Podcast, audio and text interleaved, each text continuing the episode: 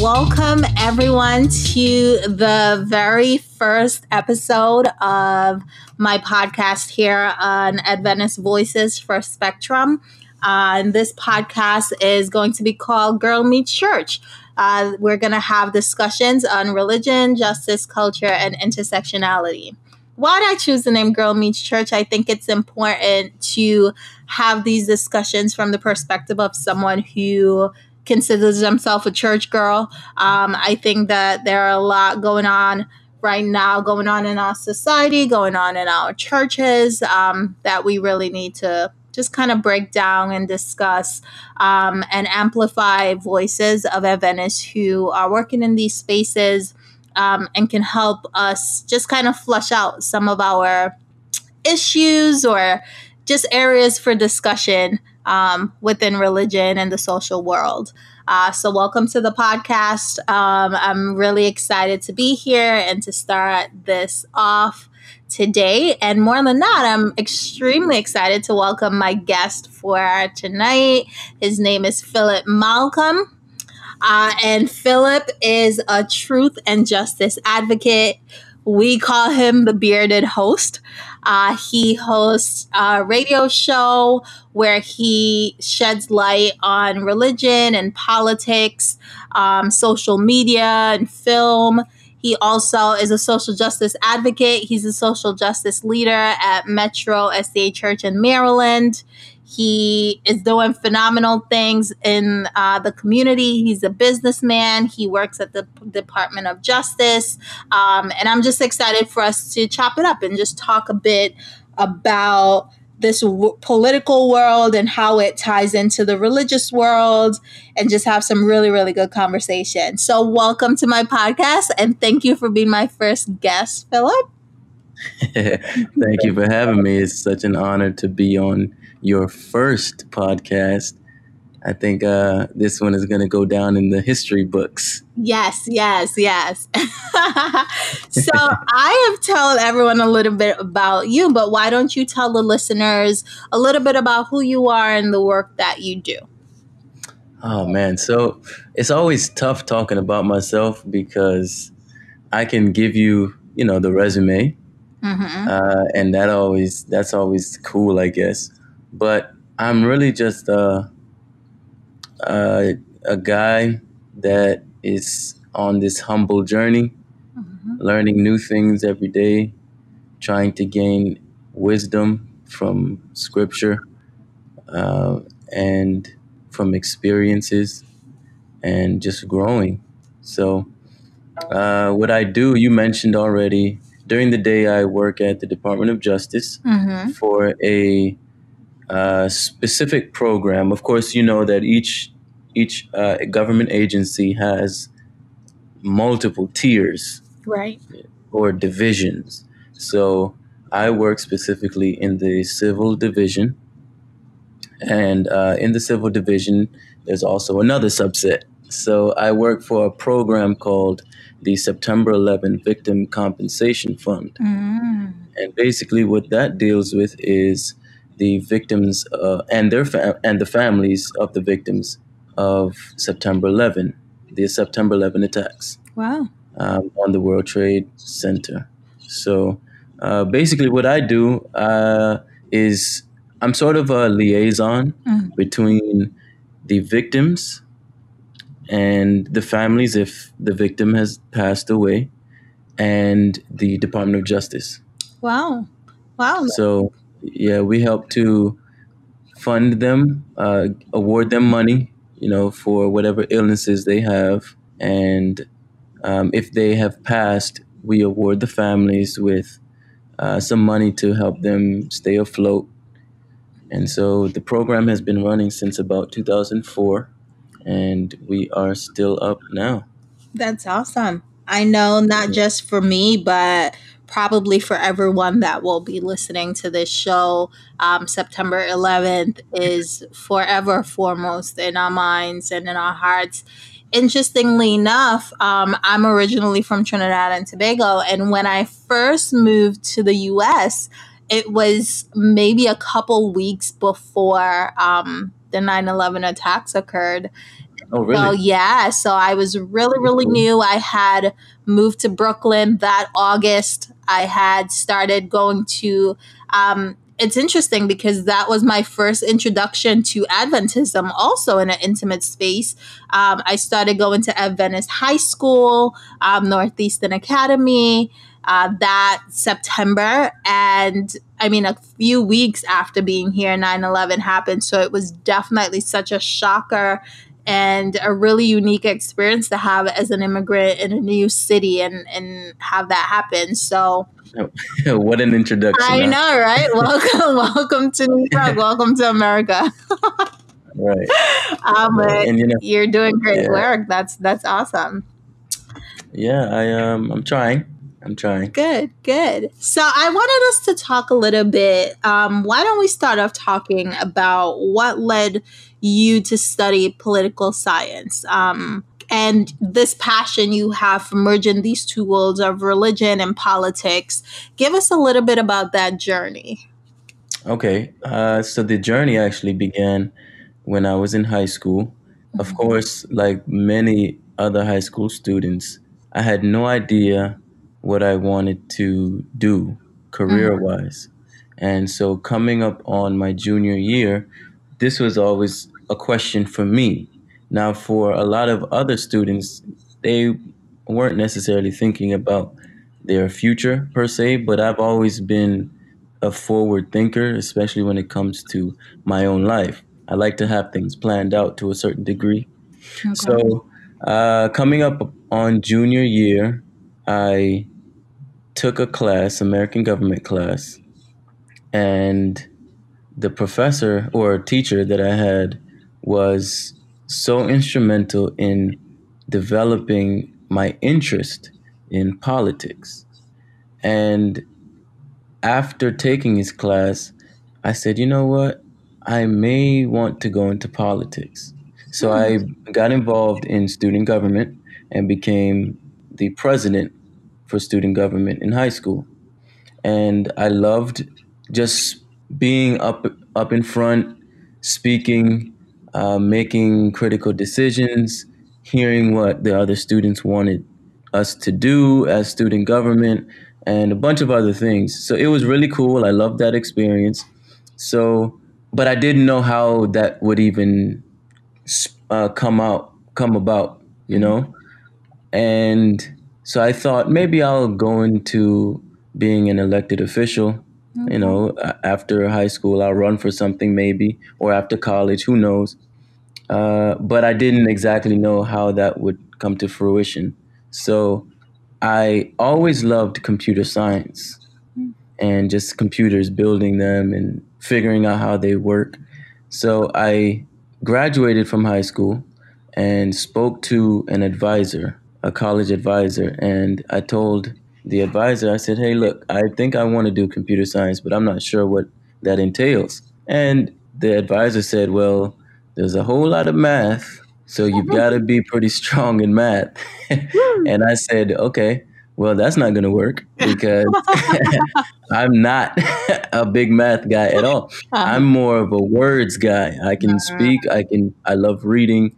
I can do that. I love talking to people, but when we're talking about numbers, I can do basic math. Right. but the whole trigonometry and right, and right. geometry, like y'all, you can miss me with that. so, so I changed courses from computer science, and immediately my first year I went into political science, and from then on it was pretty much history. Mm-hmm. I got involved in a bunch of different things, clubs uh, on campus uh, that were centered around uh, community, positivity, change, all of that. And of course, I I just had to become president of, of, the student government as well uh, in college. Um, well, that was kind of something that just happened, but I knew that it was my calling to do that. Mm-hmm. So I I answered the call and I did it, and it was a very rewarding experience. Mm.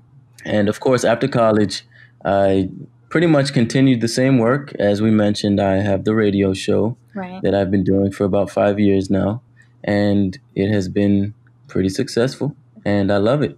That's that's awesome. So you are you are the show expert tonight, and I'm okay with that. I'm all right with that. so often it's almost like taboo to talk about religion and politics in the same sentence. Yeah. How have you navigated those spaces? Why do, first of all, why do you think it's so difficult for Christians, specifically Adventist Christians, to understand the importance of being involved in politics and just knowing how to navigate legislation and, and our role to play in that. Why do you think that's so hard? It's it's not hard. That's the funny thing. It's not hard at all. We actually mm-hmm. do politics, quote unquote, every day. Mm-hmm. Uh, I mean, for instance, if you look at it, it's it's all based on perspective, right? So if you look right. at it from a parent's perspective, for instance, a parents have a home and they have kids, and they set rules for the home and for the kids. So you don't do certain things, or you do certain things on a specific date. So there are a set of rules. Politics comes into play when you have rules. Now, in the Bible, we have a set of rules as well. Right. We've got the Ten Commandments, but people like to play politics with that. True. and I don't think that um, the rules that or commandments that God gave us are meant to be played with. Mm. So we like to put our own spin on things. And so that's why it becomes difficult because right. then everybody thinks that they have the truth. They think that they have they're right. Right. Um, and nobody really understands what God is really trying to say to us hmm. with these commandments. So it gets uh, pretty convoluted and complex, but it's very actually easy to understand.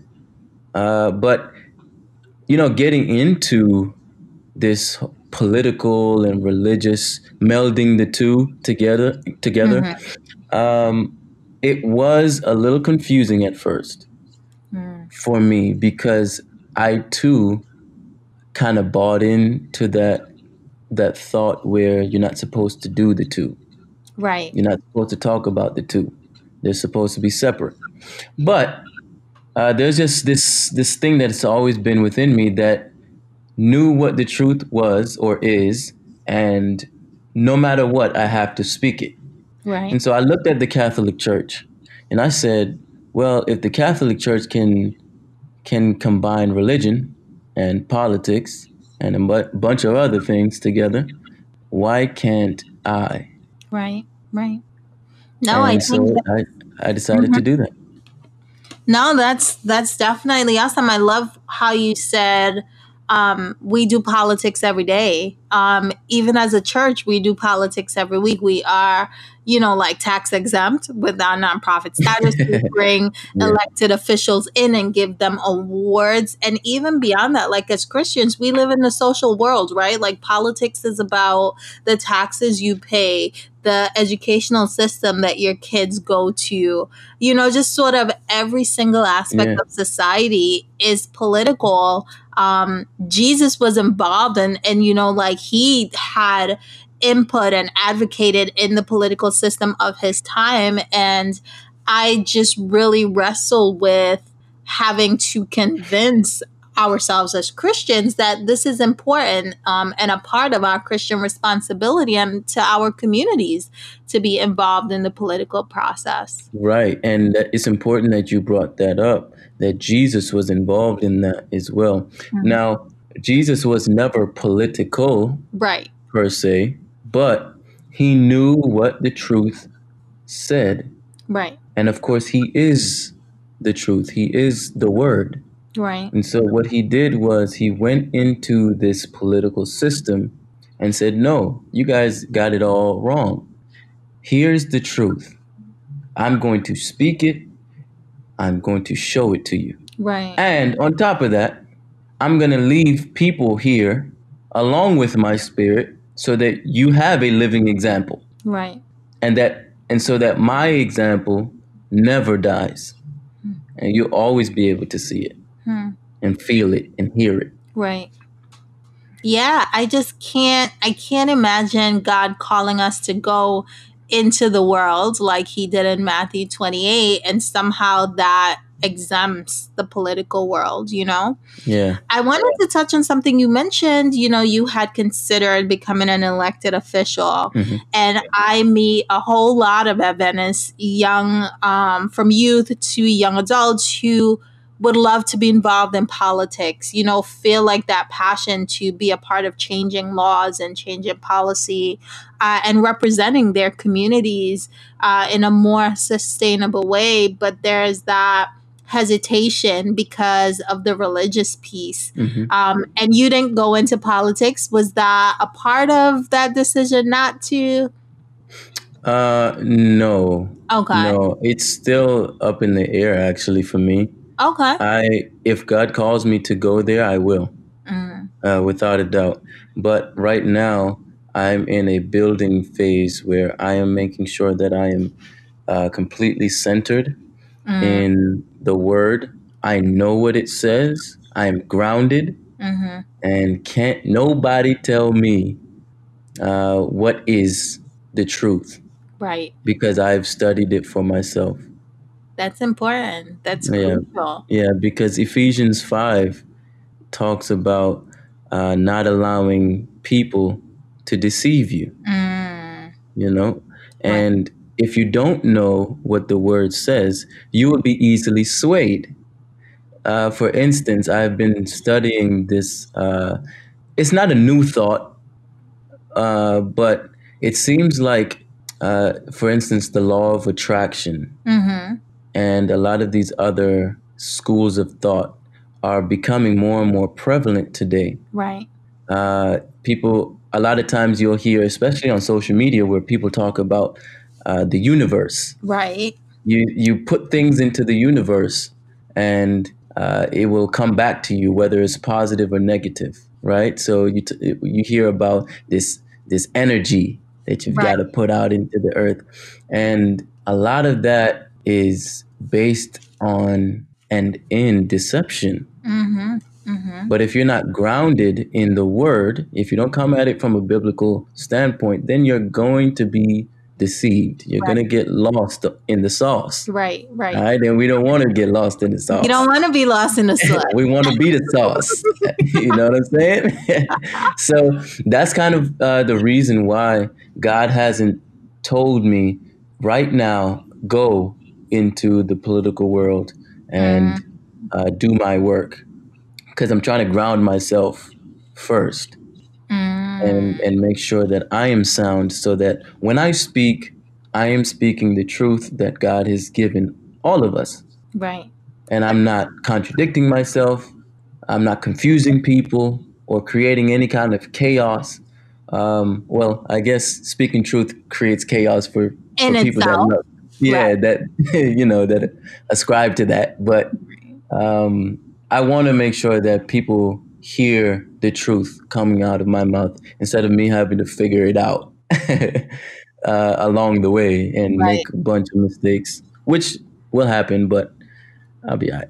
No, definitely. That's that's really important. Um, and I think it highlights, or you just highlighted another piece of just kind of looking at the justice world, the political world, the church world, and this sort of new age belief in in everything else but God. Like hmm looking at these trends in society um and for a lot of young adults like us who you know might sort of be in that space and wants to embrace more um, social thought more social patterns um, and now in fact they're saying that the groups the statistics around the groups of people who are identifying as christian is now the minority. And those who are identifying as non-religious hmm um, and you know just sort of identifying with all these different schools of thought Right. has now become the majority.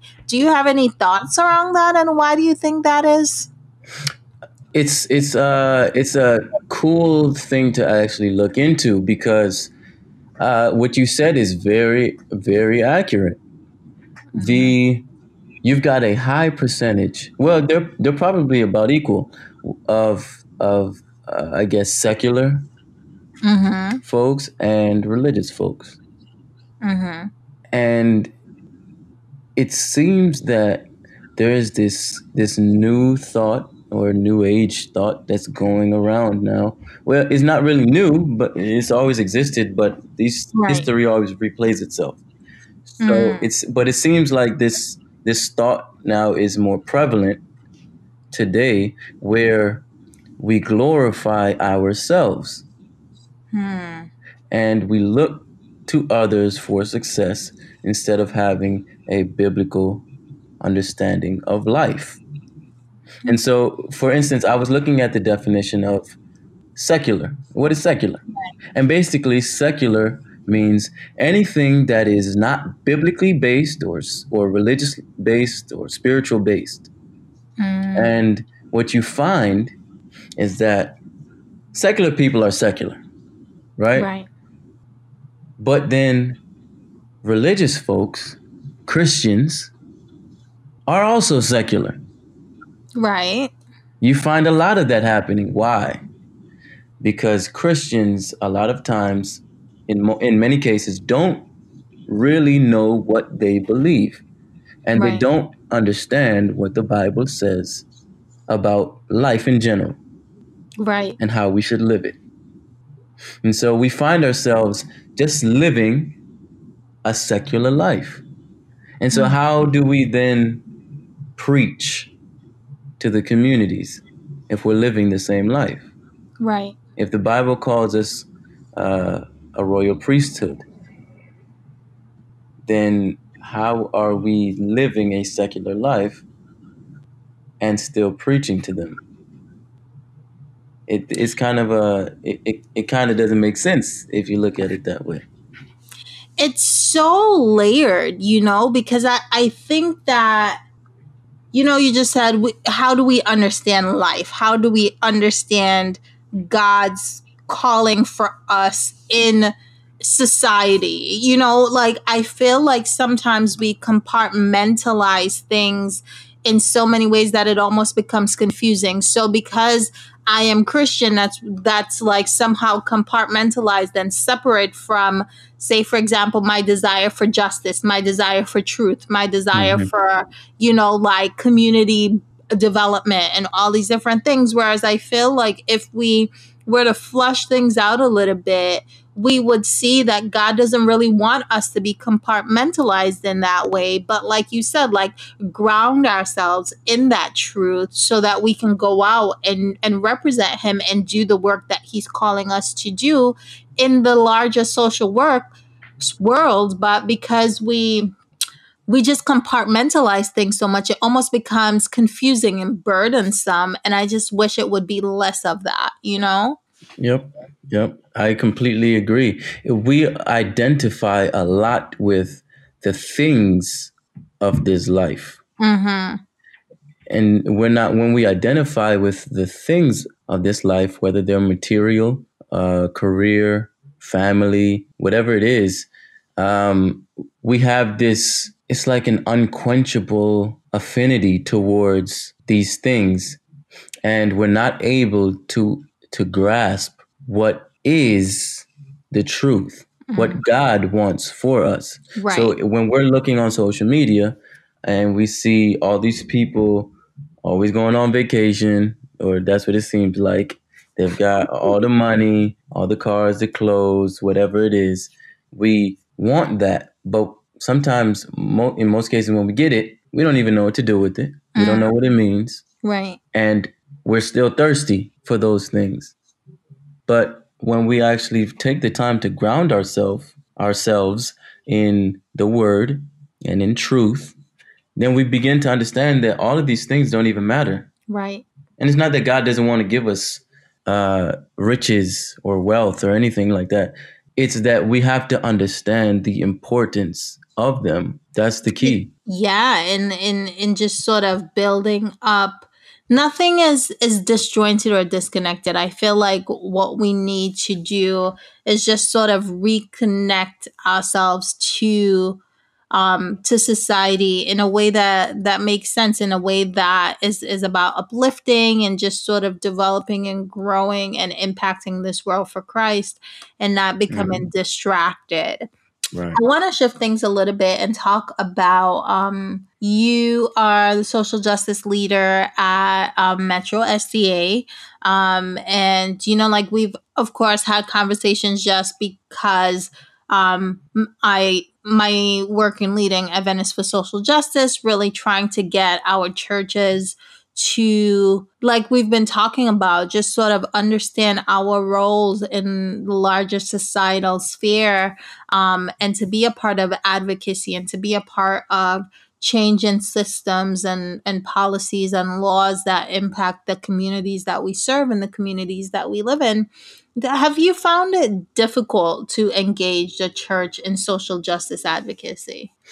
Uh, so social justice advocacy is something that the pastor at my church, uh, Trevor Kinlock, has since he's come, he's always tried to do. He's really? always tried. To, yeah, he's always tried to engage the congregation. Okay, let's pause. let's pause justice. and give Pastor Kinlock a shout out for being a pastor yeah. that prioritizes social justice because there are yes. not many. So shout out to you, Pastor Kinlock. Okay. Oh yeah, yeah, yeah. He's always been an advocate for social justice, so I have to give him his props for that. Mm-hmm. Um, but for the congregation, it's interesting, you know, it's interesting because most people, and we're not even just talking about Christians, but everybody in general, mm-hmm. they like to they like to be caught up in the drama of it. Yeah. But when it comes to actually going out and fighting for something, they don't do it. Right. So most people fight with their mouth mm-hmm. at home or through text but they don't actually go out into the street and make a change. Right. And a lot of times they don't. The, the real revolution happens right inside of you, right? Mm-hmm. That's a that's a that's a quote from J Cole, mm-hmm. um, and it, that was so true for me when I heard when I heard that line.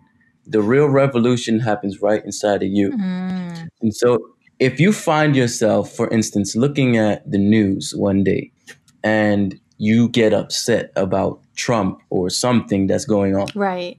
You need to look within yourself and say, why am I, ask yourself, why am I upset? And what can I do? Not to change whatever's going on outside first, but to change what's going on internally. Mm. Why do I feel this way? And then you can begin to understand how you are supposed to go out into the community and create whatever change is necessary. Right, right. But you can't you can't do that unless you are personally invested in it. Right. Your soul has to be connected to it, or else you're just going out there and you're you're a, a, a clanging cymbal. Absolutely. You're just making noise. You may sound good, but you're just making noise. Right, right. And we don't need that. That's counterproductive to the calling that God has placed on all of us. Mm-hmm. And so he wants us to be grounded first and then go out there and preach the word, the truth as it is. Right. And so for the congregation in in in our churches, in the SDA church, it's a little tough because I mean we're just like everybody else. We've got families, we've got uh, kids that need to go to school, picked up from school. They've got extracurricular activities. We've got jobs. Right, right. You know, we've got life, right? Right. So it's easier. I'm going to be honest. It's easier for me to turn on the TV or listen to a podcast about all the foolishness that's going on. Right. And be content knowing that somebody else is out there talking mm-hmm. for me. It's much easier that way. That's real. That's real. So what are we gonna do? no, it's it's interesting because you know I always say when, for example, when when the current president was elected, you know everyone was either ha- whatever side they fell on, whether they were happy or they were mad, there was an emotion. Everyone was enraged and ready to do something. When um, some sort of injustice happens in society and it's all over the media, you know, everyone's ready to move, everyone's ready to work. The emotions are high. But once things start trickling out of, you know, just sort of out of media. On a spiral. Yeah, yeah, once it dies down. And, you know, I always say the real work of justice and engagement and community development happens after the hype has died down.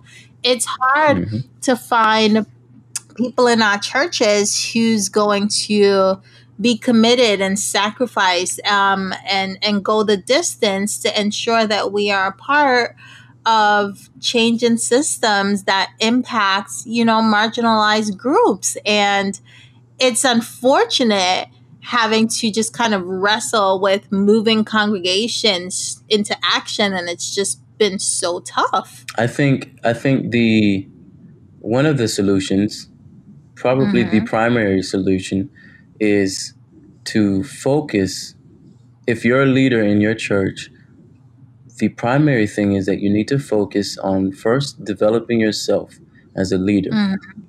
and then focus on building up your church mm. with the knowledge wisdom courage yeah. that they will need to get that the work done right, right. because you can preach to an uh, to a congregation all day but if there's no spiritual connection between what you're saying about the truth, the word, and the justice on the outside mm-hmm. that needs to be done, then you're not really capturing the essence of what God wants us to do. Right. And they're not able to capture it either. You're just going to be preaching a good sermon. Right on a Sabbath and go home. Something has to change. Like there has to be, and that change internal, which is why you know I believe this thing is so um called it's it's such a part of the christian duty and like you're saying like it's it's one world that merges together and changes you on the inside to yeah. do that change on the outside yeah the, you we've got this uh again another thought um, of philosophy, or if you will, of self care or self love mm-hmm. um, that is pretty prevalent right now. And I think that that that philosophy, if you will, or that school of thought is biblically based. Mm-hmm. However, a lot of people are using it out of context. Mm. Um, when we talk about self care or self love, it is not the in the biblical context now, we're not talking about being selfish. Right. Right? We're talking about making sure that you're grounded in the word. I mean, like really, you're an anchor. You right. know what it means. Or at least you're trying to understand what it means for you in your life through your experiences. And then once you do that, you're able to relate to other people. Right. And you're able to connect and get through to them. But if you're just preaching a, a word every Sabbath and a feel good message, mm-hmm. people are going to love that, but they're not going to be changed right from the inside. And, and that's, that's so, Yeah, yeah. No, that's what's so powerful because there's no way, in my opinion, that we can care for ourselves, value ourselves, view ourselves, you know, in this Christian light called to experience this life that God has called us to, mm-hmm. and that then doesn't translate to a shared passion for everyone around us. You know, right. like when we go to church on Sabbath, and it it has to start internally, but it can't stop there. It must extend to man, how are the people around me living? How are my com- how are these communities doing? And that sort of self-care and groundedness in God will always extend out. It can't just sit in, even if we look at Jesus himself, you know, like he was always on the ground. Mm. He was always taking time to, you know, just sort of feed his spirit, feed his soul, and then hit the ground and be able to connect with people and heal and transform the lives of everyone around him, whether that meant engaging the political systems, doing the work of justice, teaching, healing, whatever that took. It started internally, but it couldn't stop there, you know, and and I think that's what we sh- have to be doing at this point. Yeah, exactly. In, in this Christian thing, man. Exactly. And if you if you look at the life of Jesus, for instance, it is said that you know he died at 33, right? Mm-hmm. So imagine he started his ministry at basically age 30 mm-hmm. and did three years of a pretty solid work and right. we still talk about him today right how many thousands of years ago right mm-hmm. and or hundreds of years ago i should say and uh, the importance of that illustration is that Jesus understood the importance of taking the time to ground yourself. Right. Spiritually, physically, mentally, whatever. All of that is right. important. I mean, imagine he took 30 years basically. Hmm. We could say 25, you know, to the point where he was actually like cognizant about what he's doing, thinking, saying, yeah. all of that, right? Uh, he took that time to ground himself and then he went out and did the work. Yeah. And that's so important for us. And now people, critics will say, oh, well, he's the son of God. So he already had it cut out easy for him. Uh, not necessarily. not really. He was still human. He was still human. I mean, even when he was he was in the Garden of Gethsemane, he prayed.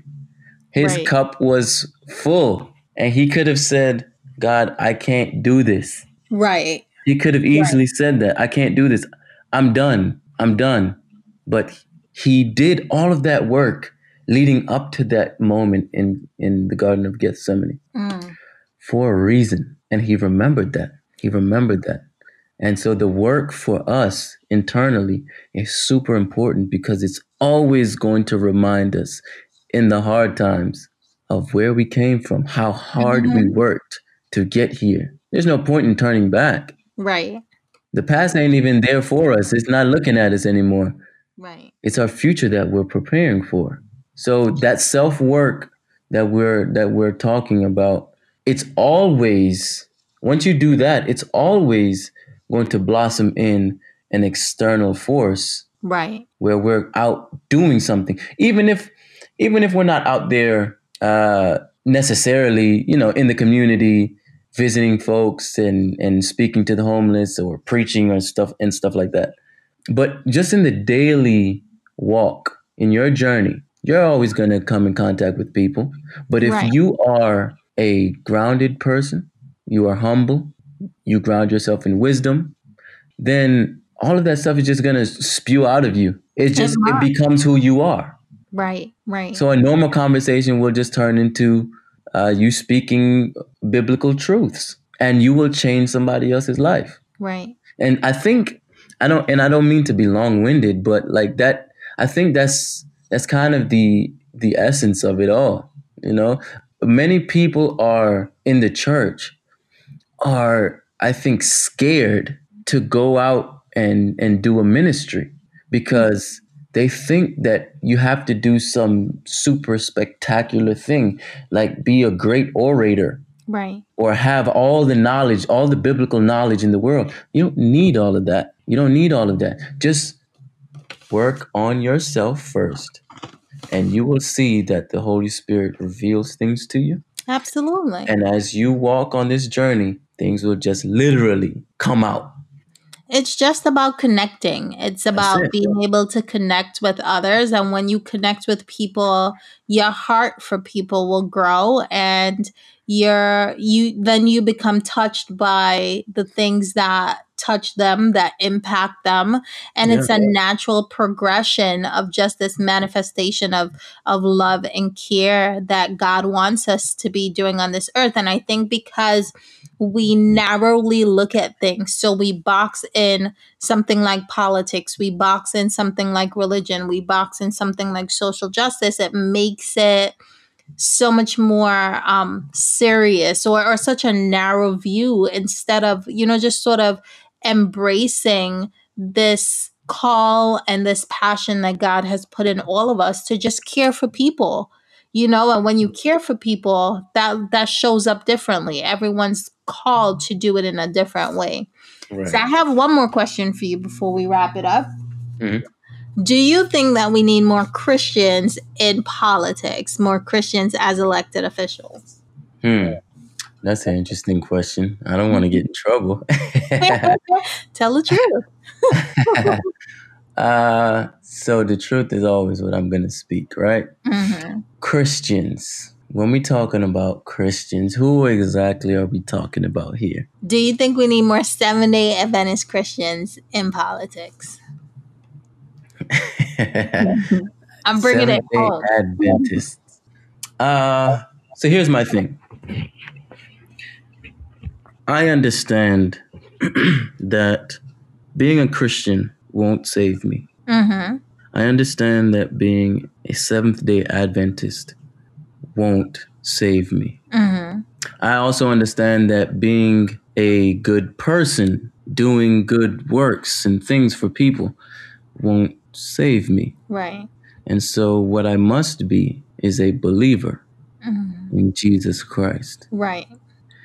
I must be a believer. If I'm a believer in Jesus Christ, I believe in his word. I have complete faith in him and his word. Right. And I think that those are the people that we need in politics. Mm. Too often, I think we categorize Seventh day Adventists or Christians as people with this high moral authority mm-hmm. to govern and, and, you know, rule the world. Right. But we're just as broken as anybody else. Absolutely. Christian or not. And I don't think that it's fair for us to say that Christians should more Christians should be involved in politics or hold elected offices. Mm-hmm. Because you can be a Christian and still be a Trump. True. You understand? Allegedly. And, but yeah. and and uh it, but so what I'm saying, my point is that you need to be changed on the inside. Mm-hmm. And by being a true believer in Christ, you'll be able to govern not just yourself, but others. Because, because you understand that morality, ethics, truth, none of that comes from you. None of that comes from a constitution. All of that comes from God and His Word. Ah. So you're saying make it less about the religious affiliation and it has to be more about the the moral characteristics, the biblical tenets that build up our character and these are the people that we need in politics. There you go because I've met some beautiful people that that are not Christian. They're not Christian, they're not Adventists. Mm they're not Catholics. They're not Jews. They're not. They don't believe in any of mm-hmm. that. But they are good people, right. and they're able to govern themselves um, from, I guess, biblical principles that they don't necessarily ascribe right, to. Right. Right. Right. You understand? And so it's not about being religious in politics. Mm-hmm. It's about who you are when the lights are out. That's real. It's about who you are when nobody's looking at you. I like that. I like that. And I, I hope that encourages our listeners to embrace the characteristics. And to be honest, if we're all um, aspiring to be more like Christ, if we're all, you know, just sort of on this journey of of truth and and you know just living in our calling, then that will not limit us to go into various spaces um, to do the work that God is calling us to do. Right. Um, and I think that's what it comes down to at the end of the day. And there's no way that God will not be calling us to go into our communities and impact the lives of the people that we live with and worship with and and truly care for yeah. and if jesus could do it then we could do right. it um, and that's that's what it is at the end of that's the day. That's what it is. Any last words for our listeners? Yeah, um, I just wanted to